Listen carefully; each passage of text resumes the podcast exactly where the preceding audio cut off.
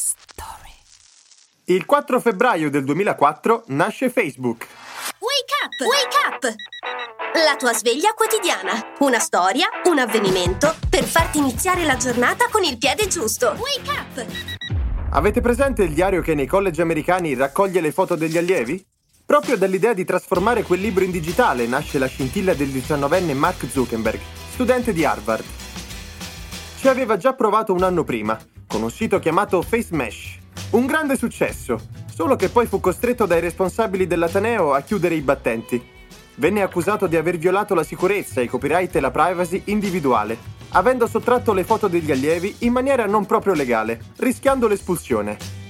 Il suo gesto non ebbe conseguenze, anzi oggi Mark è uno degli uomini più potenti al mondo.